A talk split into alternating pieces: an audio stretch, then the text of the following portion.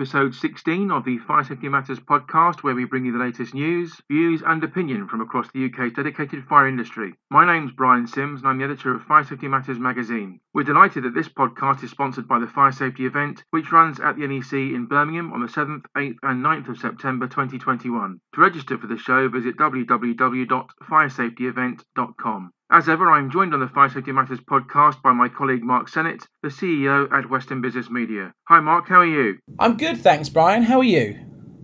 Yes, I'm doing very well, thanks, Mark. We're working on the December edition of the magazine at the moment.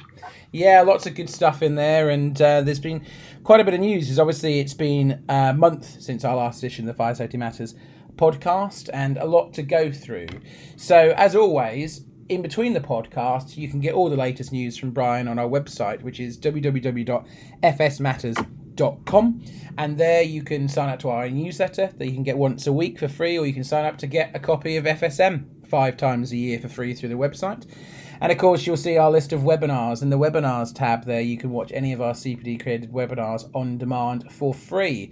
And in fact, we have one. If you're listening on the day this drops, which is Wednesday, the 25th of November, we're actually doing a webinar this morning, which I'm hosting, which will be with advanced and Institute of Fire Safety managers on protecting educational premises from fire. If you are listening to this after that webinar has happened, don't worry, you can watch it on demand for free.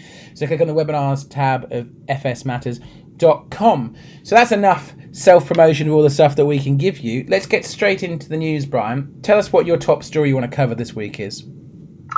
Will do, Mark. Well, as many of our readers will be aware, the Fire Sector Federation has been working diligently with other professionals and the Home Office to support the implementation of a revised regulatory reform Fire Safety Order 2005 and introduce fire doors and external walls to building risk assessment procedures. The Federation has duly highlighted that this change is likely to both increase demand and exceed capacity for fire risk assessors who, in the wake of the Grenfell Tower tragedy, are experiencing real problems in securing personal indemnity insurance, while at the same time also being expected to help assess more complex structures, Mark. Despite these issues, the overriding aim has remained that of ensuring competent fire risk assessors are available to help improve fire safety in general. The Federation itself is fully supportive of the introduction of further new measures that, by dint of using systematic risk based guidance, will lead to a prioritisation approach towards helping to identify the fire risk status for a given building, such that those presenting the highest threat to life are afforded the foremost priority when it comes to remedial action. Now, amendment of the Regulatory Reform Fire Safety Order to ensure this risk based guidance has statutory power is therefore very welcome, Mark, as it provides encouragement and confidence to all those responsible for premises to undertake their implementation of the revised fire safety order. Fire Sector Federation Executive Officer Dennis Davis has commented on this matter. He has said, and I quote, It's pleasing to see the proposed changes designed to improve fire safety being translated into practice. Over the summer months, a group of operational experts, including fire risk assessors, have worked to provide advice to the Home Office on an appropriate and workable way in which to commence the fire safety bill. One key aspect of their advice was to offer guidance to support the responsible person the fire sector in general, and indeed fire and rescue services, with fire risk prioritisation guidance to be continuously developed under the technical leadership of the National Fire Chiefs Council. If that guidance is followed, Mark, this will undoubtedly assist in demonstrating proof of compliance with the changes in law, which in future will include the cladding of buildings. What are your thoughts on this one, Mark? Well, actually, there's not a whole lot to add here, in the sense that when you talk about the crux of this story, Brian, that the fact that the Fire Sector Federation, of which you know we, we sit as proud members of the Fire Sector Federation, that they're saying that um, any amendment to the FSO should see the introduction of fire doors and external walls to building risk assessment procedures. You can't disagree with that.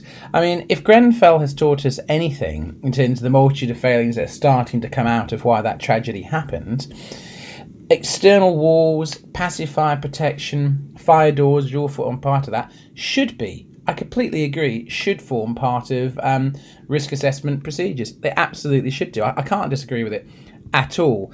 And we've debated many times, Brian, on here and with others. It, it's still staggering that we work within a sector where you would just naturally expect people that carry out fire safety work to be competent in doing so. We, have gone back to the old Corgi, um, which is always a gas safe register now, where you have to have proof that you are competent to carry this out. And and competency and identifying the role of the responsible person is absolutely fundamentally key to making sure you know buildings and people are safe and protected from fire. So the FSF is leading the way on this as a people like BAIF, and like I've said on this podcast many times before, this is the hot topic in the sector right now. And of course, the FSF are going to welcome this news, and you know this this is something along with a fire safety bill that's going to keep on going and going. And the latest I've heard, for anyone with any interest, of when the fire safety bill and the building safety bill will receive royal assent is they're very much hoping to do so by the back end of the summer next year, which anyone that pays any attention to legislation in this sector, Brian, will know it is quite the monumental achievement for this sector to have any legislation passed at any time, let alone two major pieces of legislation in one year. So, with a Conservative majority that's there and a willingness to push this through, the latest I'm hearing is it will be the summer that it comes into reality. So, that's something we'll talk more about with Warren Spencer at some point. So, Brian, I'm going to go on to a news story that caught my eye, if that's okay. Uh, it's a, it's a European story. Um, it was it's an international story, really, um, which is somewhat timely, Brian, considering we are marching towards Brexit for the first of January, and UKCA marking is really topical at the moment, and I'll, I'll come back to that. So the story that you wrote that I wanted to to talk about was worldwide fire safety standard recognized by the United Nations.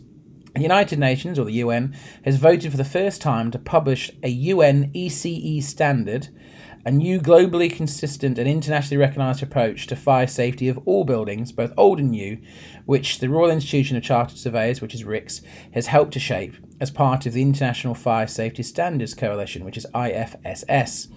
So the International Fire Safety Standards Common Principles, which again is IFSS CP, is an industry led global response to criticism that differing or no requirements from countries across the world have put the health and well-being of people in jeopardy by creating greater risk of death or injury from fire. The unprecedented vote at the UN follows the launch of the standard on the 5th of October this year, and a parallel presentation, and it invites representatives of national local governments and stakeholders to apply common principles to promote the safety of buildings amid mounting public concern over the regulation and control of fire safety measures following a number of high profile fires which resulted in lives being lost or property destroyed.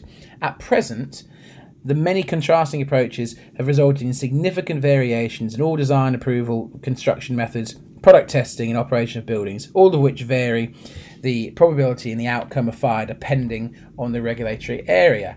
So, before I bring you into this, Brian, it's, it's also worth saying that this all kind of ties into the concern for many is at the moment things like CE marking, which has become custom on fire safety products. What's going to happen when we leave the European Union properly at the end of the year and be replaced by the UKCA marking? This is something that really deeply concerns manufacturers and many people across the sector. Now, I actually was lucky enough to be part of hosting a webinar last week with the British Safety Industry Federation, which you guys can all listen to on demand. I'll tell you the link in a moment. And it talks about the future of um, CE and UKCA markings and what will likely happen come the end of this year, which is only five weeks away, Brian, from now, believe it or not. It's been a long year for all of us, but it is not long till 2021, thank heavens. But with that comes a lot more problems or potential problems. And that was addressed head on. We did a webinar under our sister title called Health and Safety Matters, and we had over a thousand people take part. We had, gosh, over 200 questions. Now, we didn't go through 200 questions, obviously, on the webinar, Brian, but if you've got concerns or interest in UKCA marking, which is very relevant for the fire safety sector, please do go and take a listen to that. It's free. You can get CPD points for it as well. Just go to hsmsearch.com. That's hsmsearch.com. Click on the webinars tab, and it's it's the top webinar up there um, with the British Safety Industry Federation, which is BSIF, and it's all about UKCA marking. So that is, you know, that's not just a a prompt for you to go and listen to one of our other webinars. This is something that is very relevant to all of you. And do feel free to get in touch with me if you have any questions you want me to pose to the BSIF on the back of that, because they'd be delighted to hear from you. So, Brian, just, so let's just go back to the story that I, I was I was covering for a moment. So, obviously, this is on the Worldwide Fire Safety Standard, which has been recognised by the UN. I think you've got a little bit more you want to add to it. I do indeed, Mark. The implementation of a new common approach to design, construction, and building management aims to help restore public confidence in fire safety and ultimately underpin an improved quality of life that's very much in line with the UN's own Sustainable Development Goals.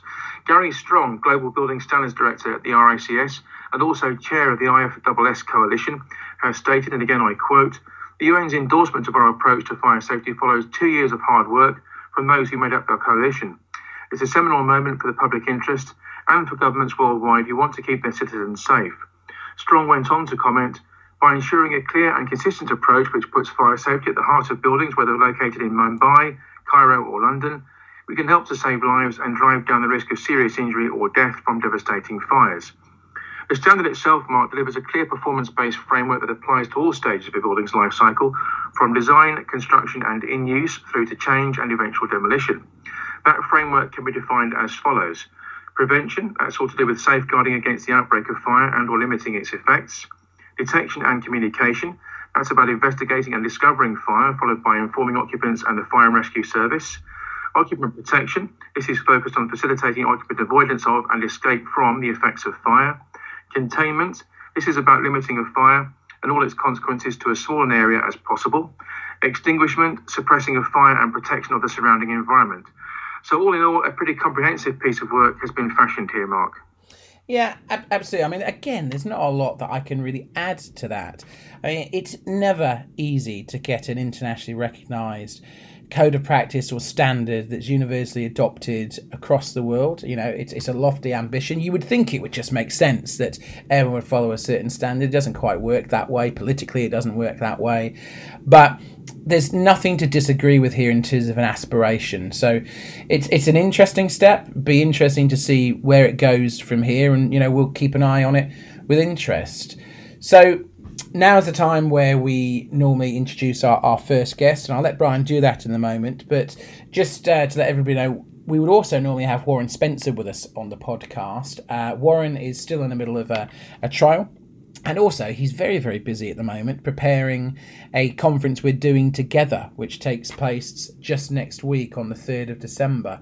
So, if you, and that's all to do with the new fire safety bill. So, Warren, we'll be back on the next episode of the podcast, but this is pretty much your last chance to take part in that uh, conference. It's a three hour conference that we're doing digitally with Warren and also Joseph Hart, who's a leading fire safety barrister in the UK. So we've got the leading fire safety lawyer and the leading fire safety barrister all in one place. So it will cover everything you need to know about what changes will happen through the new fire safety bill and the amendment that will make to the fire safety order. So I would encourage everybody to go onto our website to um, register take part in that. And you just need to go to fsmatters.com and click on the webinars tab, and it's right there next to the Backhurst Bud logo, which is Warren's business. So Warren will be back next time with us, but unfortunately couldn't be with us today. So at this point, I will throw over to Brian to say uh, who our first guest is this week. Once again, we have two guests who join us for the initial interview on this episode of the Fire Safety Matters podcast. Those guests are Wayne Woodland and Matthew Flower of Miller Knight, one of the UK's leading remedial passive fire protection specialists. Wayne served in Her Majesty's Forces from 2003 until 2007, operating as a surveyor in the Corps of Royal Engineers. On leaving the armed forces, he worked as a topographical surveyor for the Greenhatch Group, moving to Matthews and Talent Limited in 2010 to become a building surveyor. Business development manager roles at both L'Oreal and Nine Telecom followed before Wayne joined Miller Knight in April 2017 as pre-construction manager. Wayne's current role as pre-construction director for Miller Knight, which he has held since the summer of 2018, involves developing working relationships with clients while also identifying and reporting business opportunities in target markets. Matthew Flower has worked in the construction sector for over 30 years now and is the holder of a first class honours degree in quantity surveying from Nottingham Trent University. Matthew spent 12 years with large scale regional contractor Lindum Group, beginning in the role of quantity surveyor and eventually becoming managing director. In March 2014, Matthew left the business to become commercial director for Tier 1 national contractor Simons Construction. Along the way, Matthew has gained great experience of mainstream construction encompassing student accommodation, high rise residential buildings, medical centres, schools, hospitals, offices, commercial buildings, and retail outlets. Matthew joined Knight in October last year to concentrate on expanding the refurbishment element of the business. During the podcast interview, Matthew focuses on a number of core topics, including fire safety installations. First, though, Wayne concentrates on changes in the new build sector post Grenfell.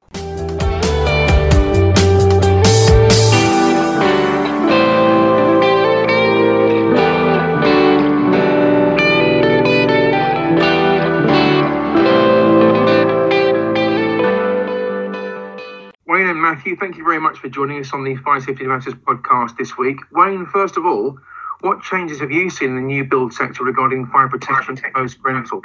Is the general feeling that fire safety is now becoming more of a specialism with third party accreditation being sought after by your clients? Uh, yeah, definitely. We've seen a huge change, uh, mainly the awareness and, and the importance of fire protection across across the sector. Um, it's quite tragic to say that probably prior to Grenfell, it was something that was misunderstood and overlooked. Uh, but yeah, definitely seen a change within that. It's really focused now on making sure you know compliance uh, details are installed, and they're really on top of that. I suppose I've always seen it as a specialism. Uh, it's, it's really important. It, it plays a massive part within the safety of the structure of the building, but also, you know, the occupants of that building, and that's really important. Whether it's been seen as a specialism by others, uh, I wouldn't like to comment. What I can say though is it's definitely changed, and it's becoming apparent that our advice and uh, engagement is highly sought after. With regards to third party accreditation, it, it is the first question that gets asked by the contractors these days. You know, do you hold that? I completely understand why. You know, they've got to look after so many different areas, and it all it shows is shows that we're competent as a company uh, in the specialism that is fire protection, uh, and it allows them to to kind of put the emphasis onto us, I suppose, as, as the specialist. So yeah, it's definitely something that we see asked a lot more. And do you face challenges when trying to emphasise the importance of fire safety? And if so, what sort of challenges are they? Yeah, we we see lots of challenges. Uh, admittedly is, getting better. And you know as more education goes out out in the in the marketplace i'm sure it, it will actually become obsolete in the future. But some typical challenges that we faced are cost. You know it's very very rare throughout the procurement process that fire protection is is thought about or at least a realistic budget is put, is put there. It's usually just a percentage of a, of another package. And it unfortunately results in people looking to cut corners to keep costs down at the back end I suppose, lack of understanding regarding the performance of products. There's a misconception out there that it's just batten mastic and, you know, you can just install that. It, it really isn't. There's so many different variables that need to be taken into account, you know, such as integrity, and insulation, acoustic ratings, the wall type details that need to be installed. You know, is it a single board? Is it a double board? Is it timber frame? Is it masonry? The surface is actually running through those apertures. Is it combustible? Is it non combustible? Does it have sufficient annular gap? Is there enough space in between services? There's lots and lots of different things to think about. Um, and getting that over it is quite difficult because it's confusing because they haven't got the experience or the knowledge hasn't been given to them. Um, yeah, that, that is quite hard to get over sometimes. Um, so, yeah. And then, although people are becoming more aware of the importance of fire protection, it's still sometimes an afterthought, if I'm honest. Um, you know, it tends to be last minute for, oh, quick, we need to get the fire stopping installed. And we do come across it a lot, you know, challenges such as all the services have been ran, the ceilings have actually started to, to go up, and then we get called in, can you come and fire stop this? And it's really difficult from an access point of view, you know, and, and if they want it compliant, it results in having to take ceilings down, even so moving services it's just a near impossible scenario. Um, so yeah. What additional changes do you envisage being required to ensure that the good progress you've witnessed over the past few years is continued going forward, Wayne? A few different changes spring to mind. First, allowing for the fire stopping within the tendering stage of new developments, as mentioned earlier, something that is overlooked. Early engagement and strong collaboration between contractors fire protection companies, dry lining companies, and M&E. They all go hand in hand and should be aligned to ensure compliant solutions detailed prior to any works commencing on site. Something that we currently offer actually to selected partners who are really up to date with fire and the, and the importance and, and trying to to make sure that it's done correctly. It works really well when all those parties collaborate and you know you, you get a compliant, efficient solution uh, and it, it makes the process really easy. And then I suppose that the main thing is more education as I mentioned, there's so many variables, and yeah, the education really needs to go out there just to make sure that um, all buildings and occupants are safe and we min- minimise the potential of any more unnecessary tragic incidents. And Matthew, what types of regeneration projects are you typically involved with on a day to day basis? So we specialise in the retrospective installation of passive fire protection, both internally and externally, uh, which includes fire doors. And this, this will range from simple rectification work in, say, a service riser, all the way through to, to multi-million pound schemes, uh, complete building refurbishments, and, and it all arises from the need to make the building safe. Uh, the majority of our work is in, in high-rise residential blocks, working in the communal corridors, service riser areas, but also within the flats themselves. Um, and this can either be for the original developers or owners, often sometimes the original builder or housing association or even a university. They range in value from just a few thousand pounds if um, if there's minimal amount of work required, like I said, right up to multi-million pound schemes. Um, but I'd say most of them are in the, the 250 to 70 uh, 750k bracket, and and yeah, that's that's sort of project we normally get involved with, typically following a, an, an FRA. And what's the general extent of the work transacted, and has this changed following the increase in Type 4 fire risk assessments? Yeah, I mean, we've certainly seen an increase in, uh, in, in, better quality fire risk assessments. Um, and and you know, we, we like to engage as early as possible uh, with a fire risk assessment of a project and uh, work with them to determine the extent of the works that are required uh, and develop some suitable solutions. More and more, we're, we're finding that uh, we're asked to attend now with the FRA uh, to provide some support during that uh, that Type 4 survey because they're, they're finding that our expertise and, and, experience over the years, they're getting added benefit. They're not just getting somebody to come down and, and just open up and then pull back again. They're actually we're actually collaborating with them and coming up with some of the, the better solutions for some of the problems that we find where things are either defective or quite often just come completely missing. I mean, in our experience, 90% of the buildings that we're asked to look at they require far more than we've, uh, we've has been originally anticipated by, by say, the building manager. Um, there's clearly been a considerable lack of understanding by all involved in, in the construction process for, for many years. Um, certainly, when it comes to ensuring that the final building um, has been constructed correctly. And obviously, areas such as fire protection in service risers or issues with fire doors are usually just the starting point, with the requirements just extending far beyond this. Um, it's not like a new build project. It's a bit of a case of uncovering what's there. And what we typically find is, is just a, a lack of information relating to the original build. Fundamentals such as the original fire strategy drawings, they're, they're often not available, or if they are, they're considerably out of date. They don't align with the finished build. Nobody's updated anything to reflect as built conditions. So, so finding out what has been built can be really, really difficult. Um, sometimes work has been carried out post construction. Um, we've often seen quite a bit of fire, um, passive firework carried out, but it's, it's often of a really poor quality. Um, and certainly a lot of it has no records or details. Um, so, in simple terms, there, there just is none, there is no golden thread. Um, it comes down to an element of interpretation, investigation, and then it will come down to the installations themselves. So, what do we do? We you know, it's typically the service penetrations which have got no sealing. We've got use of incorrect materials, you know, extensive use of pink foam. Um, somebody made a lot of money a long time ago using a lot of pink foam, uh, certainly around collars, penetrations, incomplete works in the in the compartment construction, tops of walls, board joints not sealed above ceiling level. Soon as you get above that senior level, it's as if it just didn't matter. Um, crossover points between trades, uh, around door frames, sockets, switches, and the like. Um, then we find ad hoc detailing. That's quite common where somebody's just been asked to go around and have, um, they've maybe used a bit of batt, they could have used a bit of plasterboard, they've used bits of mastic.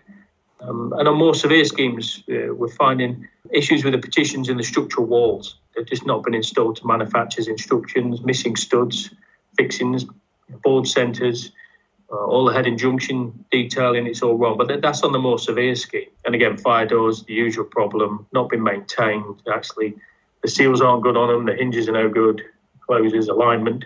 And then of late, obviously, with the EWS 1 forms, we're finding they're highlighting significant issues with fire breaks. And I know uh, just recently, obviously, some announcement that it's not required the masonry structures um, so much, but um, we're finding that there's just as many problems with those as there are with the cladding. How widespread do you say these issues really are within the industry? Well, like I said earlier, in our experience, 90% of the buildings we look at, they, they require far more work than, than was ever originally anticipated. Um, extremely, extremely wide ranging. There's just been a, a, considerable lack of understanding by all involved in that original construction process for many years. Certainly, when it comes to, to, to ensuring the final building is, is all being constructed correctly. Quite serious neglect, really. And Uh, obvious areas such as fire protection and the service rise, they're, they're just the starting point. Um, and, and, works extend far beyond into the escape routes and the rest. And like I say, over 90% of the buildings that we go and look at have all got some, some serious, significant issues inside.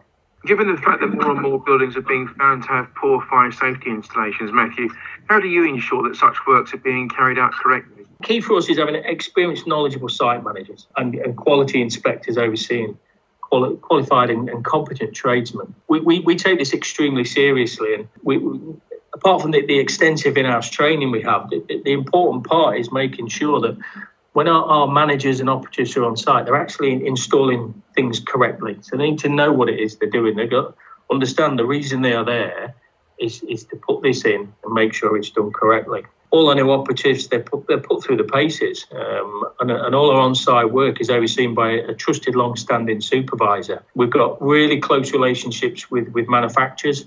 Our site managers speak to them daily. They're sending communications across to them, photographs of things they find in emails. You know, if we come across something and we're not sure, we don't guess. We will we will check and we will make sure that what we install is, is to a tested detail. Everything we do is, is obviously recorded on a software system. You know, that, that's something which we've had in place for many years. And we have a dedicated team who check through this. They check that the works, uh, they're properly recorded, they're checking for accuracy, um, they raise any queries immediately in real time so that we can we can drop on it straight away. And our site managers, you know, they're extremely proactive. They're out there inspecting continuously, and, and, and everything is given a, a visible check even before it's covered up. And and I suppose that's what's key. When I look at what has been done in the past, people have not actually gone out, understood what's required, and then ensured it's actually been done. And then when we're working on the projects, you know, our site managers, they, they, they walk the course um, during the day, and at the end of the day, they check everything's left. It's clean, the covers are all off, everything in that building is left safe um, for the occupants and, and as, as it should be, making sure there's no issues. And finally, Matthew, what are some of the main challenges for the future, and how do you see them being overcome? Competence across the board, really. I think that uh, for years buildings have been constructed or, or refurbished with uh, just a lack of consideration for the fire protection element. It's been just been completely misunderstood. My, my concerns are that that some of the people and companies that were involved back then and over the last 20 years decide that they're well suited to carry out this work um, which without some considerable training, that they are not going to be. Retrospective passive fire protection works require serious in-depth knowledge from, from multiple sources. The whole team approach from our side is required. Everybody should feel free to raise questions. If they think something isn't right,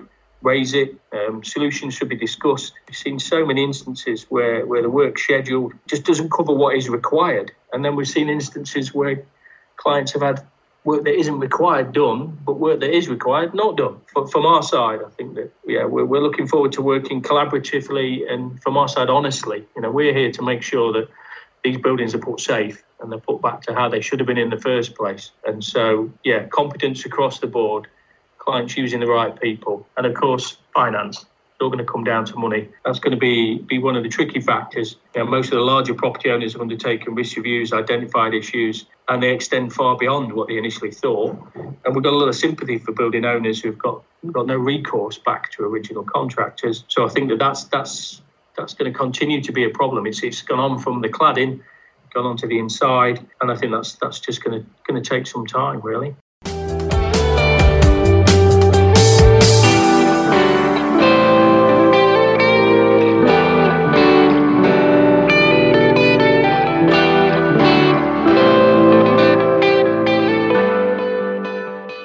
Returning to the news now, and the National Fire Chiefs Council is calling for frontline personnel across all UK fire and rescue services to use body worn cameras, following on from what the organisation describes as a spate of mindless attacks on operational fire crews.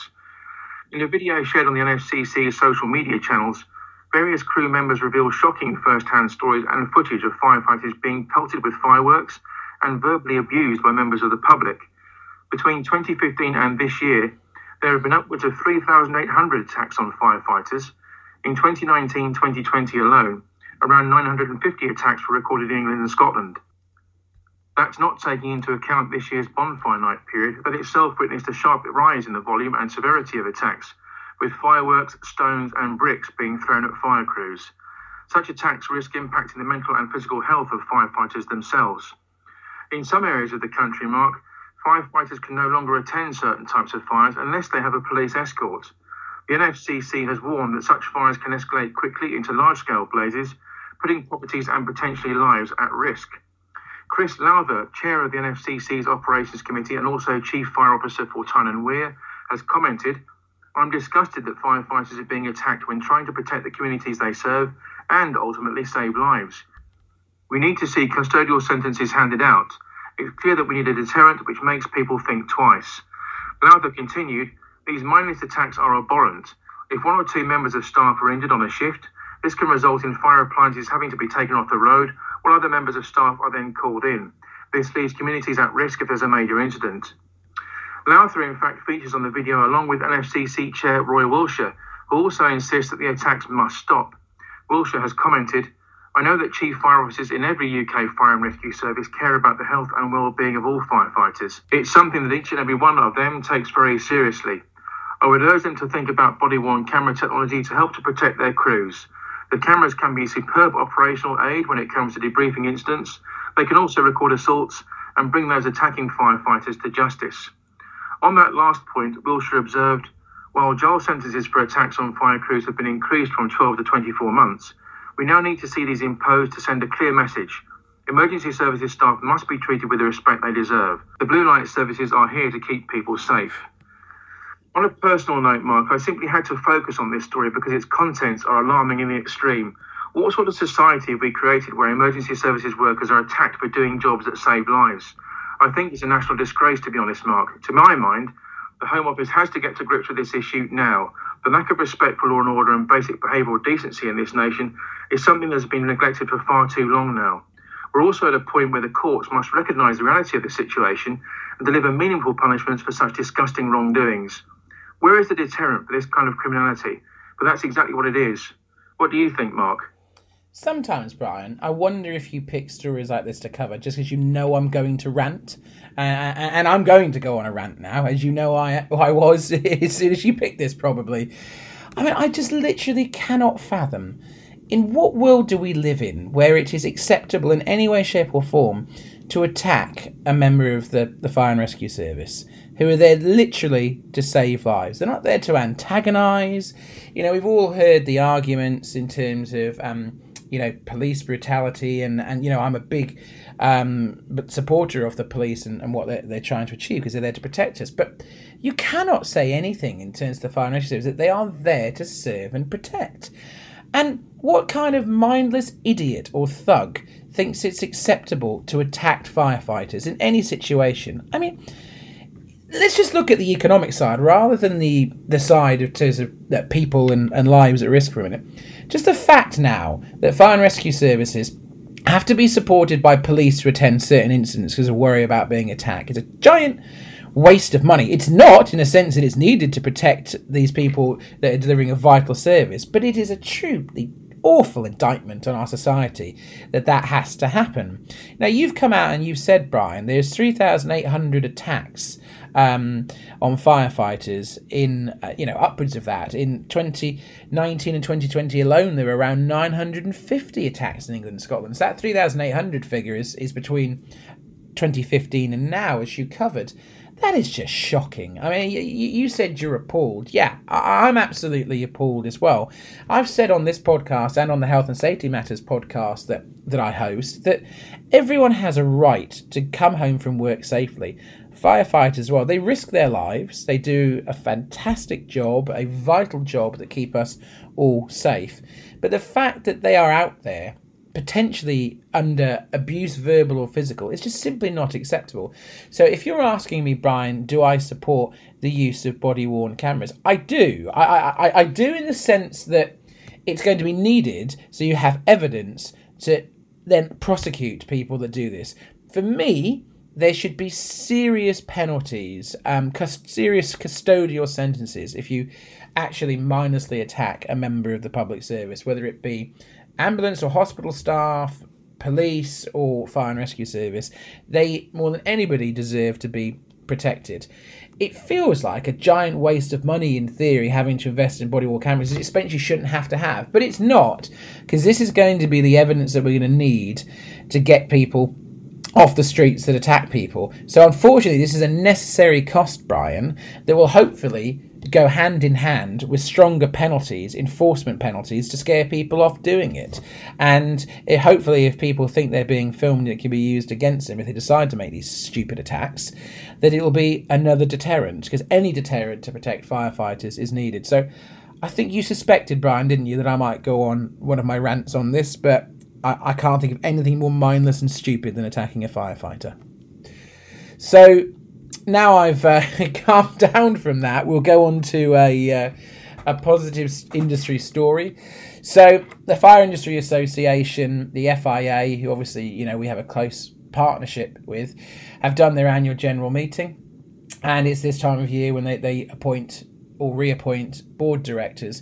So the FIA has announced the appointment of two new directors to its board, and they are Robert Campbell from Detector Testers and Don McFarlane of Honeywell. Both very well known to the sector. I've met both before. We're both good guys and really have something to add to the FIA.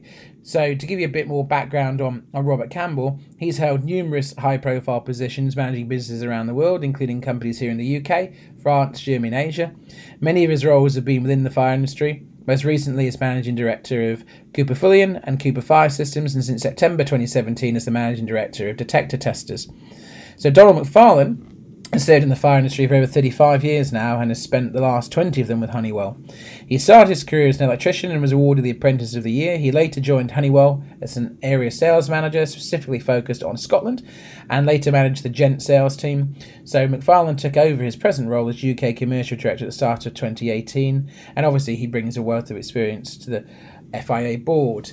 So, in addition to this, with people coming in, people obviously have to go out. David Murfitt and Aston Bowles have now left the FIA uh, board of directors. And, you know, I know Aston very, very well. Um, and he's just taking up a new role in the fire sector, for which we wish him the very best of luck. And the FIA has said it recognises the commitment shown by David and Aston, who were not re elected for their service, especially to David, who served on the FIA's board for over 16 years. Both will continue to be involved in the FIA, being part of the marketing team and looking after the Internet of Things focus project, respectively.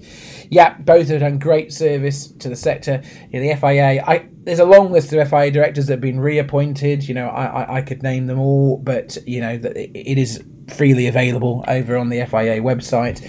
They all do a fantastic job because it is it is a voluntary role, this directorship. It's not a paid role. And the great thing that Ian Moore has continued to do over there as Chief Executive Officer of the FIA has been to really get experienced people from the fire sector and from you know, a whole wide range of the fire sector to act as directors and give key feedback on the strategic direction of the FIA. And as an organisation, the FIA has grown at a tremendous rate in recent years. It, it is a real leader in fire safety training, for example. It is a respected voice in government now in terms of opinion. And what's good about the FIA is it, it, it does it isn't just about fire officers, Brian. It's not like many associations have always focused just on firefighting and, and, and chief fire officers' opinions. And that is of course vitally important.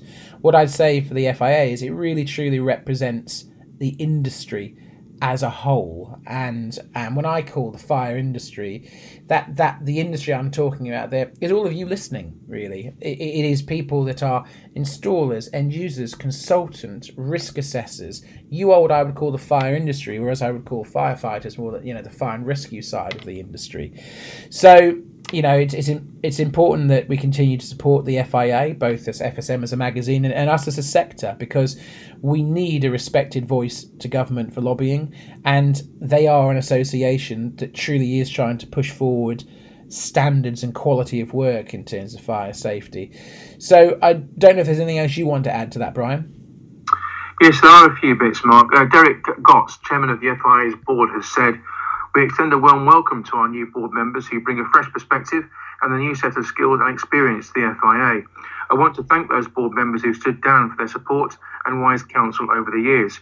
The 2020 FIA annual general meeting brought together no fewer than 100 members of the organisation and industry leaders, Mark.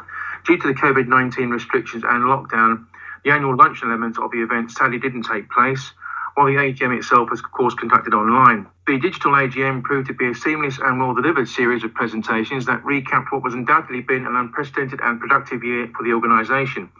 During the event, FIA CEO Ian Moore duly recognised exceptional contributions made to the fire safety industry. This year, Mark Derek Harrington received the FIA's prestigious Lifetime Achievement Award, and Ian Moore cited some of Harrington's key achievements and paid tribute to the latter's long term service to the fire sector. Mark, I'm sure you will join me and everyone on the team here at Fire Safety Matters in sending Derek many congratulations on a richly deserved award. Yeah, very much richly deserved. That that award has been handed out for a number of years as part of the FIA annual luncheon. It always sells out. This was going to be the first time I was going to take you, Brian, if it hadn't been the pandemic. It is a truly great networking opportunity. It has serious business before it in terms of an AGM for the FIA, which is fundamentally important to any association. But it, it really is a great social gathering, and you know I feel very sorry for everyone at the FIA and any event organizer in general that literally can't do anything because of the pandemic at the moment. But but Ian, Renata, and their team did a great job of getting everything digitally. There were certainly no complaints from members of how it panned out, and I know they'll be very very keen to get the luncheon on next year. And of course, you know, our partnership with the FIA really kicks into a new gear next year. You know, we, we've launched the Fire and Security Matters Awards, which are in partnership with the FIA, and entries for that will open on the 1st of May next year. It'll be free for any of you to enter. We will definitely be coming back to this next year on the podcast to talk about it. And of course, the winners will be announced, and we'll have a great gala dinner in March 2022 at the Ricoh Arena, is very much the plan on that one. And of course, Brian, you're going to be you know, intricately involved in the FIA annual guide to UK fire safety, which we will be sending out to all FSM readers and all FIA members in December 2021. That is a new exciting annual guide to UK fire safety that we are doing FSM in partnership with the FIA. So, all of you listening, if you are getting a copy of the magazine or you'd like to get a copy of FSM, just go to fsmatters.com and if you register up for free there you will also get a copy of the FIA guide to UK fire safety in December next year. That's going to be something you know truly different and truly informative. So the FIA continue to branch out what they're doing, and, and, and as they said, with that award recognition they have there, we're going one step further in a partnership to have a number of awards next year, which we will fill everybody in on later in the year. So, Brian, without further ado, I'm going to throw back to you. Maybe you can tell us who our final guest is on this episode of the podcast. Our final featured guest on episode 16 of the Fire Safety Matters podcast is Peter Jones, the CEO at Exhibitions and Events Specialist, the 19 Group. Peter began his career with an advertising manager's role at EMAP in 1992 before moving on to Blenheim and Miller Freeman in 1995. This is when he experienced his first taste of exhibitions and the live events arena by working as an account manager. 1998 saw an appointment as event director at the Tarsus Group and a remit to build the flagship Labelexpo event from 17,000 square metres to 30,000 square metres of floor space in just four years. From May 2002, Peter spent 10 years as CEO of Niche Events, which was eventually sold to Clarion in 2009. Peter moved to the 19 Group in May 2012 and has served as the company's CEO since November 2018. In conversation with Mark, Peter concentrates on why the 19 Group has taken the decision to move the fire safety event from next April to early September, and also outlines why live events continue to be so vital for the fire sector as a whole.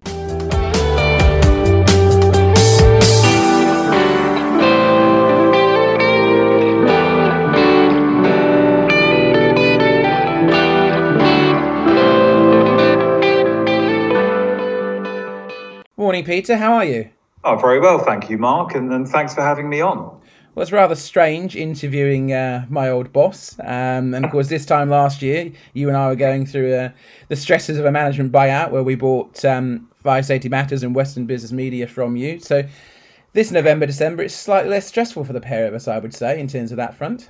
Well, Mark, they say all good things come to those that wait, and it was, uh, it was an absolute pleasure to go through that process, and we're thrilled um, that the, the stable of publications ended up in, in the right hands. So thank you. Well, now we appreciate the opportunity, and and now I want to talk about something that's close to your heart and mine. Obviously, I founded or part was part of the team that founded the fire safety event, and you know you've got more news for us on the fire safety event, which was obviously scheduled to take place in April next year at the NEC in Birmingham. So I believe you've got some news for us on a date change, Peter. Can you tell us when the fire safety event will take place? Uh, yeah, so we moved it to the 7th to the 9th of September in 2021. Uh, so it was at the end of April and now at the beginning of September. I mean, obviously, everyone that's an exhibitor um, or potential delegate, and certainly us as well, feel dreadfully sorry for you guys. It's a live events business. You know, you can't run events at the moment from the restrictions that have been put in place by the government. Obviously, we had news just yesterday from Boris Johnson about hopefully the end of lockdown, which we hope will be next week as planned, and opening up a sports stadium in certain tiers of up to 4,000 people. So I'm pretty sure, knowing you as I do, you'll be full of optimism that uh, the event event can take place in September. So, can I ask you, are you confident it will take place in September 2021? And what's your view on the current state of the world of COVID? Obviously, health is the most important thing, but you have a business to run and a sector to support. What are your feelings at the moment of not being able to run an event for what will nearly be two years by the time this takes place? Uh, thank you, Mark. Um, well, first of all, I'll answer the, the, first question. Are we confident about September next year? Yes, absolutely. Um, will be confident that there'll be events running by April next year? Yes. It, it, could the event have run in the, you know, we were literally the final days of April, so it's more May than it was April. Um, you know, could it have run? Uh, we think uh, absolutely yes. Um, one of the main reasons we moved it, Mark, uh, was really for confidence for the exhibitors. Um, you know, what we do here, we appreciate that all of those exhibitors, uh, the fire safety event, you know, spend huge amounts of money, not just on the stand, but the design, build, hospitality, getting their teams there. Exhibitions, one of the reasons I love this field so much, um, is one of the most important marketing decisions any company will ever make. Um, so it's all well and good, you know, saying, look, as of yesterday, the business events are now, um, you know, back open and running, um, albeit only a capacity of a thousand inside. Um, so that's not enough yet to run a, a show the size and scale of fire safety events. Um, but come the end of April, you know, will that be increased? Uh, we absolutely would expect it to be. And could the event have run? Uh, yes, we think it could. Um, the thing is, Mark, is that around January, um, exhibitors need to be making really critical decisions to their business for the run on commitment of costs.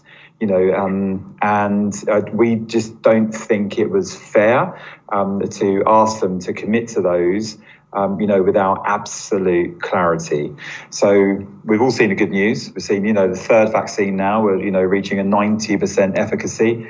Um, and with the rollout starting next month in December, um, you know, we and, and, the Prime Minister confirming even yesterday that come Easter, you know, that, uh, you know, that rollout should be done, or at least for the most vulnerable, you know, that's the turning point for the country. Uh, then September, Uh, you know, to answer that question, yes, absolutely, we feel confident about that date and that gives it, the exhibitors, you know, enough time to fully prepare for the event, and it gives us as an organizer enough time in terms of the visitors to make sure that we deliver what we always do, and that's a good quality, busy event. Now, we'll obviously focus a bit more in a moment about what the fire safety event is, what it hopes to achieve, and, and why you should attend. But there's not just a fire safety event that's moved to the 7th, 8th, and 9th of September next year there's far more to it. One ticket gets you access to quite a bit, and, and more than ever would probably be the word you're telling me now. Can you tell us a bit more about what other shows are taking place at the same time than in your stable? Yeah, absolutely. Um, well, obviously, alongside the fire safety event, uh, there's the security event, there's the health and safety event, and the facilities event. Um, and that's great, Mark, because all of those events have, you know, really good crossover. Um, it's not just for the exhibitors; they can see a crossover of different types of visitors who are also relevant um, but also for the visitors as well. Because sometimes we forget, we focus a lot on the exhibitors, and quite rightfully, they pay for the show, they're our show makers, and we're hugely grateful to their support. We would not be here without those exhibitors. Um, but also, getting the visitors to an event, especially these days, you know, when they work harder than ever, getting a day out of their schedule to attend any event is a huge ask mark. Um, and to get them to, you know, one event, the fire safety event, but also give them access to so many other events, all free of charge with crossover relevance, um, increases their return on investment. And their investment is a day out of their time. In fact, I would suggest they do the two or three days because we've got a huge amount of content in 2021. And for the first time, it's co located with the Emergency Services Show. Um, and this is thrilling news um, here. Um, but for, that's an event that's been around 16 years. Um, 450 exhibitors, uh, emergency services, but you know a big focus there on fire, uh, more the fire response uh, side, um, and so for that to be running alongside gives a really lovely co-located, good, strong story for September. Um, it's fascinating for me because obviously I was involved in your business at the time that you acquired the emergency services well, show, and I know how excited you were about it coming in. And and we spoke about it privately. You asked me for my for my thoughts on it, and I said, for me, what really set this event apart now is it covers both parts of the fire sector. Um, the, you know, the fire service emergency response, as you said, and of course the wider fire industry, as we would call it, um, which is you know property protection, life safety. So it is, of course, the only place now, only event in the UK where you can service both markets, and there certainly is overlap from fire and rescue to the to the wider market. So it's it's it's definitely exciting for me um, to see it, and I'm very much looking forward to attending. But you know, before we talk a bit more about the fire safety event, I know from knowing you, this has been an incredibly frustrating business time for you in terms of just waiting for answers, you know, for what you do as a business. And this is your lifeblood. And I know you're very passionate about the importance of live events. So I just wanted, for people that haven't heard you speak on this before, why are live events so important, Peter? Um, and, and and furthermore, how have you personally coped with the uncertainty of not knowing when you can run a live event? With finally, it looks like light at the end of the tunnel for you. Yeah, it does. Um, yeah, thank you, Mark. How long have I got? I'm going to try and I'm going to try and keep this succinct. Why are live events important to me? Um, it's uh, you know Mark, from the moment we were all born uh, and we are put into the, you know, straight into the arms of our mother or father, um, it's contact is one of the most important things. And there's three things for us humans that if you starve us of, uh, will become a problem um, food, water, and contact. Take any of those three away from a human being, and you, are going to have a problem. Uh, which is why I think we saw, you know, when they reopened pubs earlier this year, we saw, you know, en masse people going back to the pubs. You know, I don't know whether that's part of the problem in the second wave or not. Um, but it proves, um, and a year of Zooming, you know, has proved, I think, as effective as Zooming has been, and the digital world has been a really critical support. Nothing, Mark, replaces human to human interaction. Um, and when you roll up the shutters to one of our shows, as we've, as we've seen over the last couple of years, and you watch the crowds of thousands, you know, pour in and see such exciting innovation, and you see the buyers meet sellers, you see the influencers and specifiers walking around looking for new ways to solve problems, nothing replaces it. Um, am I frustrated over the last uh, this 2020? Uh, the answer has got to be yes. Um, but you've got to draw positives out of this, Mark, because uh, what COVID 19 has done for the physical event world, uh, I think, has been a, in, in a bizarre way, and it feels weird to say this, but probably a great ally to us because it's forced everyone apart for a year and not just a, you know the fire safety event or any exhibition or any event but even families. And you know i remember mother's day earlier this year when i tried to get you know the grandparents and the children together all on a big zoom call. Oh my god. What a what a disaster. You're on mute.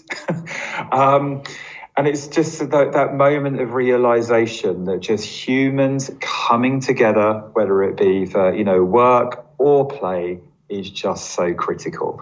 And nothing's ever proved, um, you know, the need more than the pandemic that you know we but hopefully now I'd say we've turned the corner. We're at the you know the the beginning of the end of this pandemic now, and nothing's proved more the value of physical uh, trade events. So I think what we take out of this, um, Mark, is we expect physical um, events to come back strongly. In fact, we really expect a hard rebound because there'll be such huge pent up demand. Um, and I know your business and ours has done an incredible job of digital. We've, you know, we've teamed up with Western and done some fantastic webinars. Um, and I think those will always continue. And there'll be a great way to support um, you know, but nothing quite beats walking around an exhibition hall and seeing the types of stuff and kit and innovation you get your hands on at the fire safety events. and I think it is time now to talk about the fire safety event. And, you know, I was there for its first iteration just three shows ago, um, which is now four years because of what everything's happened with the pandemic. And, you know, from where it's come from to where it is now, um, obviously you've been able to invest heavily as 19 Group with private equity backing from from Phoenix and and really take that show to, to new heights that its previous company couldn't invest in the same way. And you've got leading brands there now, pretty much all the leading brands there now, Peter, from Apollo, Advanced, C-TEC, Kingspan. I could go on. I believe there's over a hundred exhibitors. So yeah. I think I'm right in saying that if the show was to happen tomorrow, it would have more exhibitors in it than any other fire exhibition in the UK. So, yeah. can I ask you, how have you managed that? in such a short period of time, but also what sets the fire safety event apart from its competitors and other events in the UK? Yeah, so in a, a short space of time, uh, look, I've been organising uh, trade exhibitions for the best part of a quarter of a century. Um, and uh, in that time, the last 18 years, you know, I ran a smaller owner driver type of business, you know, where from year to year you run an event, you also run a very fine balance on cash flow. So you're always, you know, concerned, um, trying to marry those two. Um, and two years ago, and you just mentioned private equity, uh, but I sold my organization to private equity. I've remained as the group CEO. Um, and we're building a, a fantastic uh, group in 19 Group. Now, what that's enabled us to do over the last couple of years is just remove, and I'm not talking about a pandemic here, this is way before the pandemic, remove that day to day worry. Um, you know, of cash flow and worrying about every, you know, penny and pound spent on every feature and bit of content and piece of carpet. Um, and just to really throw the kitchen sink at a, fire, a show like the fire safety event. Um, now, you mentioned, Mark, you've been on this since inception three years ago, and you know yourself and the Western team uh, did a really tremendous job of getting a really good show going. Over the last couple of years, it's been for us an ability to accelerate the growth of the show, but almost just you know kind of draw up an entire wish list of what you would do with an event, and just throw the kitchen sink at it, which we did. Um, and when you do that and you create that kind of content, you know, one says if you build the dream, they will come. um, I mean, there's there's so much content. Um, and it's a, um, you know, Mark's probably worth giving you a plug here. You do the content. Western does the content for this show, and it is brilliant. Um, you know, everything from the conference theatres, which are huge, they're packed, the quality of speakers you'd only normally expect at a paid for conference. Uh, that last uh, conference you ran where we had the home office speakers, you know, was absolutely packed. And then the demonstration content of the show. You know, we've got burns tests, we've got explosion tests, explosive tests happening on the show floor.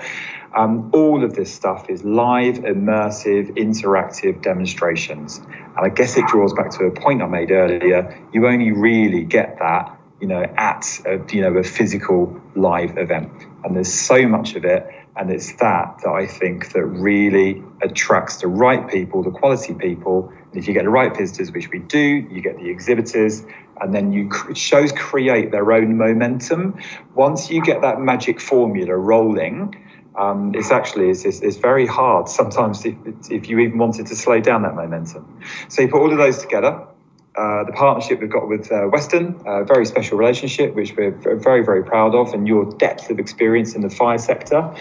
Um, and also the team here at 19 Group. We've got, you know, in, incredible dynamic vigor and commitment and passion, uh, you know, behind the show. If you put all of that together, I think that's probably why we've ended up very quickly with the biggest fire safety events um, in the UK, which we're very proud of. Well, it would be wrong of me not to ask you a somewhat difficult question at this point, so I'll be intrigued to see uh, your response to this. Obviously, you will be aware that there are rumours, and they are rumours at this point, that your main competitor, Firex International, may or may not be up for sale at this point. So I'm going to pose a difficult question directly to you. Can you shed any light on that at all? Or and if it were to be true, would 19 Group be interested in acquiring it? oh, thanks for the heads up, Mark. um, right. Uh, yeah, that is quite a tricky question. Um, so, first of all, are we aware it's up for sale? Um, uh, you know, we've, I think, read the same press articles that you and I think others have probably already seen. It's been out there, I think, for a few weeks, um, but it is potentially um, up for sale.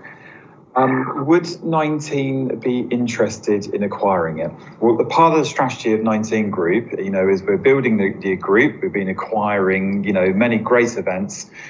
Um, would we ever, you know, uh, uh, not at least look or be interested in a possible acquisition of an event?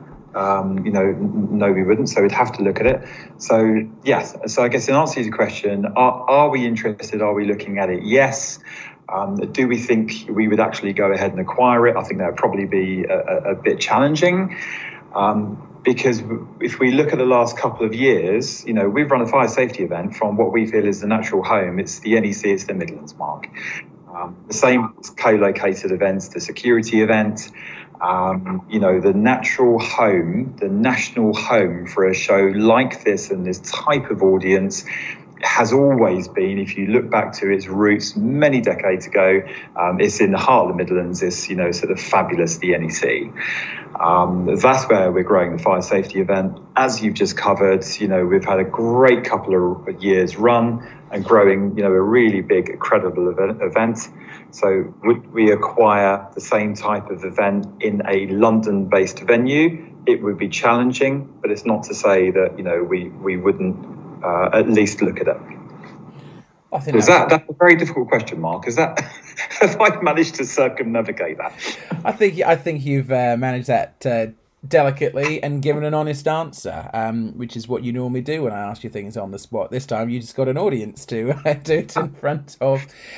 But but but certainly I would agree with with you that the principles of what you've built that show on and what you inherited were it's the only truly national show in the UK that focuses on fire safety, and it can be only that show because it's in the Midlands with the best transport network and, and it really being the heart of the country from an installer and end user point of view, it's the easiest place to get to. Um, you know, it is the natural home of fire safety in the past, and, and it certainly looks like you've um, got people really excited about it again. So, just to finish off, then, Peter, could you just remind us one more time of the dateline for the show, and if people want more information, how can they find out more information about the fire safety event?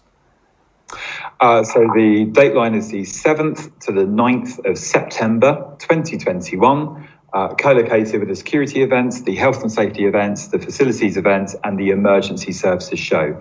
If you put all of those events together, Mark, we're about a thousand exhibitors. It'd be about 28,000 visitors, although we've already got over 20,000 confirmed pre-registrations that we've reconfirmed, and we've now got 10 months to go to the show. So providing we've got that, uh, you know, um, with a, a, plea to our government to get those vaccines rolled out, um, and all the other measures that we've got in place, we've got no doubt on delivering a really good, busy show. 7th to 9th of September 2021. Um, as for the website, uh, Mark, I'm going to put you on the spot. What is it?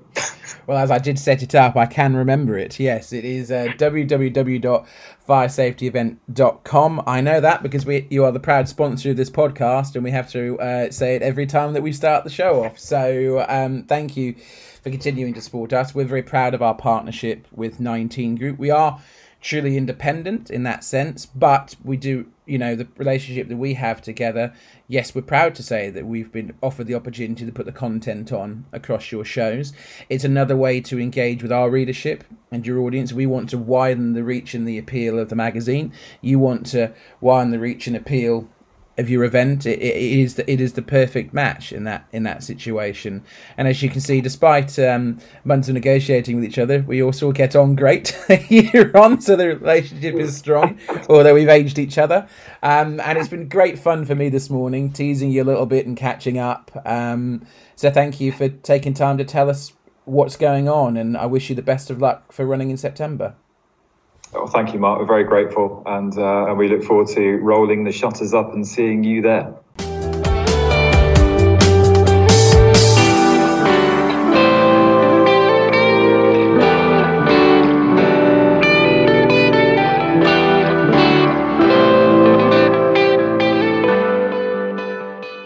Brings us to the end of this latest edition of the Fire Safety Matters podcast. Many thanks indeed to Wayne Woodland and Matthew Flower from Miller Knight, and also Peter Jones of the 19 Group for their valued contributions. You can read more on the issues raised here and others by visiting the Fire Safety Matters website at www.fsmatters.com. We do hope you've enjoyed the content and found it useful. On that note, please do contact us if there are any particular themes or issues you would like us to explore on upcoming broadcasts. You can do so on Twitter by using the hashtag FSM Podcast. Do make sure you follow us on Twitter at FSMatters underscore MAG. As a reminder, the Fire Safety Matters podcast is live to view every fortnight on Wednesdays. Please do like and share the content and spread the word among your industry colleagues. You can listen to the Fire Safety Matters podcast for free on iTunes, Spotify, YouTube, or Podbean. All you need to do is enter the term Fire Safety Matters into your chosen platform search box. We'll see you next time.